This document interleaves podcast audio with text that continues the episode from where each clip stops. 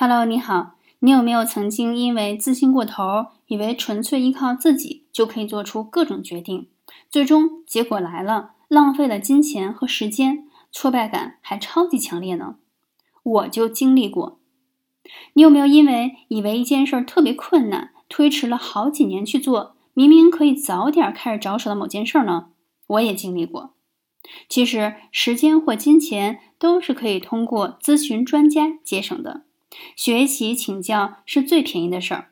现在的我学聪明了，从不在学习上抠门儿。在面对一个不了解领域之前，会先找三到五位专家，甚至更多。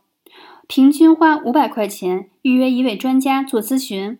通常找一个人获得的全新认知，相当于你找一到十本书来读一样的收获密度。